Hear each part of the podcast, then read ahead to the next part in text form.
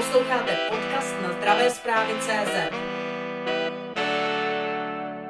Začneme tou aktuální věcí. Nejvyšší správní soud dneska rozhodl ohledně uznávání protilátek. Vypadá to na úspěch ministerstva zdravotnictví. Jak to vnímáte, toto rozhodnutí? Tak já samozřejmě vnímám dobře, protože ta debata se tady vede v posledních zhruba 2-3 měsících. Troufám si dokonce tvrdit, že právě díky tomu máme i nižší proočkovanost, protože tady stále vlastně byla debata o tom, že vlastně pokud mají do protilátky, že vlastně už se nemusí očkovat, že to je naprosto ochranné, že to má ochranný režim, ochranný efekt pro toho člověka. Bohužel samozřejmě některá rozhodnutí soudu byla v tomto směru taková, že k tomu inklinovala. Teď tedy poprvé Nejvyšší správní soud uznal argumentaci ministerstva zdravotnictví a nevyhověl vlastně té žalobě, která byla podána, tak aby protilátky byly uznávány. Takže já si myslím, že to je dobrý signál a možná, že to povede k tomu, že třeba někteří lidé se rozhodnou nechat naočkovat, protože ty signály předchozí bohužel mám pocit, že spíše vedli k tomu, že ti lidé s tím očkováním otáleli. Pokud bych měl zůstat ještě u protilátek, bylo to velké téma třeba i před volbami, uznávání, neuznávání. Máte pocit, že dojde, byť to rozhodnutí soudu s tím příliš zase nesouvisí, ale že dojde k uznávání protilátek? Tak to už asi bude záležet na mém nástupci nebo nástupkyni, nevím. Každopádně, pokud já budu teď na ministerstvu zdravotnictví, tak to nepředpokládám, že by k tomu došlo, musela by tady být nějaká validní vědecká studie nebo skutečně nějaké validní podklady, ale ty teď skutečně nejsou a hlavně, když se podíváme do zahraničí, a myslím, nemůžeme se na to dívat pouze českým pohledem, tak dnes i to Rakousko vlastně už od toho ustupuje jako jediné v Evropské unii. Já jsem o tom dokonce komunikoval, protože jsme měli jednání ministrů zdravotnictví Evropské unie v Lublani, tam byli ostatní kolegové, byla tam Evropská komisařka pro zdraví Stela Kyrides a všichni vlastně se shodli na tom, že to cesta není. Dokonce teď vlastně Evropská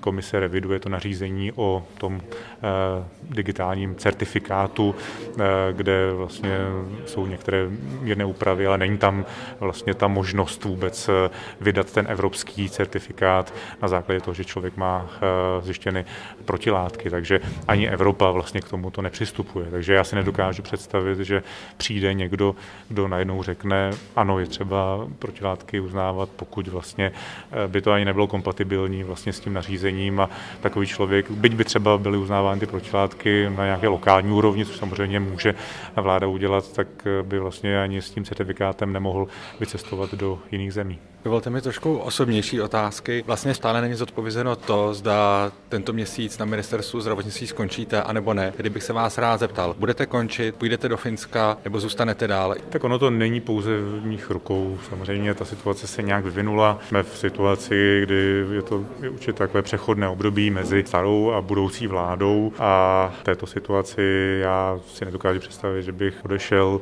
z ministerstva. Myslím si, že bude nezbytné, abych zůstal až do konce vlastně této vlády, tak abych mohl ministerstvo předat někomu, protože nedokážu si zejména v této situaci covidové pandemie a zhoršujícího se stavu vlastně představit, že bych odešel z ministerstva bez nějaké náhrady. Ministerstvo podle mého názoru zejména v tuto chvíli potřebuje mít vedení a proto já neplánuji, že bych teď do konce října odcházel, ale také to bude záležet právě ten vývoj na tom celkovém politickém kontextu, kdy vláda podá demisi, kdy bude nominovaná nová vláda.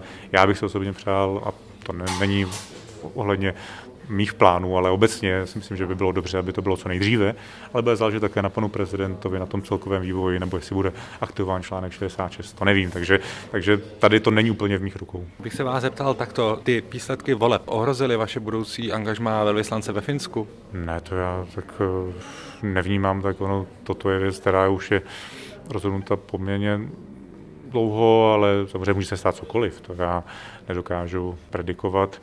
Pouze vím, že takový nyní je můj plán dalšího fungování. Já bych chtěl dál pracovat pro stát, já to neberu jakkoliv z toho politického hlediska, ani jsem to nikdy nebyl, když jsem byl na ministerstvu, já prostě to beru tak, že pracuji pro stát a teď bych chtěl pracovat pro stát dále třeba v této nové pozici, ale jak to dopadne, to samozřejmě uvidíme. Ten váš příběh je velice, jak si bych řekl, pestrý v tom smyslu, že jste na ministerstvu byl, odešel jste, pak jste se vrátil, nyní do toho přišly výsledky voleb, které nedopadly pro ANO úplně úplně nejlépe. Jak vy osobně hodnotíte celou tu situaci a vlastně vidíte i ten rezort do budoucna a v tuto chvíli? Tak já jsem opakovaně řekl už vlastně po tom mém prvním odchodu z ministerstva, že plánuji ukončit tu aktivní politickou kariéru volbami.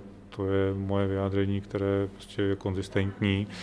To, že se stalo to, že jsem se vrátil na ministerstvo, to jsem naprosto netušil, že to bude mít takto vlastně turbulentní průběh, že přijdou po mně kolegové, kteří pak se odejdou a budu muset nastoupit na ministerstvo. Udělal jsem to pro ten rezort, aby vlastně měl určitou stabilitu a podle mého názoru je zkrátka důležitá, zejména v této době, určitá stabilita. Určitě si myslím, že to je samozřejmě těžké období, kdy máme tady covidovou pandemii, pro ten rezort je to nesmírně náročné.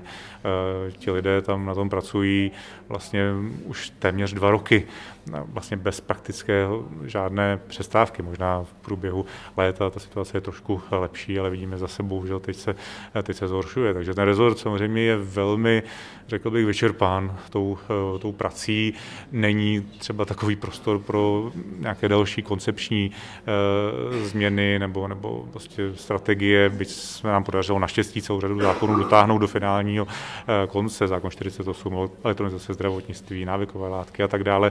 To jsem rád a také jsem rád, že jsem i u toho byl, že to byla práce, kterou jsme rozdělali, ale jasné, že ten rezort jinak je skutečně pod obrovským tlakem, pod obrovským drobnohledem a já bych si hlavně přál, aby nedocházelo úplně k nějakým překotným změnám, aby nedošlo k tomu, že prostě někdo přijde a teď vlastně všechno třeba hodí do koše, bude chtít úplně všechno nově. Ano, chápu, že každý ministr, který přijde, má nějakou svoji vizi, ale podle mého názoru zdravotnictví obecně potřebuje kontinuitu a ne úplně revoluci. Ale samozřejmě to už nebude úplně mých rukou. Vy se samozřejmě s případným budoucím ministrem zdravotnictví panem Válkem znáte ze zdravotnických výborů. Jak hodnotíte jeho přístup k řešení pandemie covidu? Nemáte obavy, že by mohl něco výrazně změnit, anebo že by k věci mohl přistoupit výrazně jinak než vy, anebo máte za to, že udrží tu kontinuitu? Tak já znám profesora Válka skutečně v těch posledních letech poměrně dobře. Dokonce jsem ho měl ve vědecké radě ministerstva zdravotnictví, no do dneška mám, já to skutečně nevnímám, znovu říkám, jako politiku, ale věcně, že jsme spolu komunikovali. Já myslím, že on řadu těch názorů sdílí. Problém je, že teď, když třeba z těch posledních vyjádření vidím toho celého anticovid týmu, tak mám pocit, že tam do toho se promítají nějaké stále politické vymezování se a to určitě tomu nepřispívá.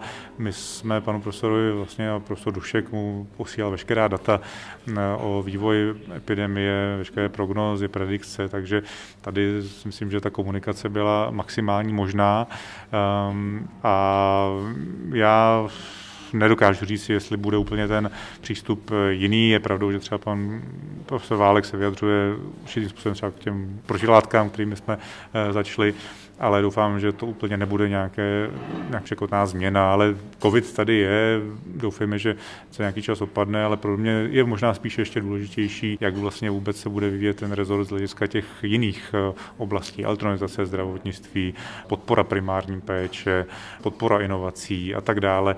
Vše vlastně, co jsme nějak započali, tak tady bych si přál, aby ta kontinuita byla. Není vám líto, že odcházíte z toho rezortu zdravotnictví? Tak líto. Taková je politika. Politika je specifická oblast, specifická práce, řemeslo, jak se říká někdy.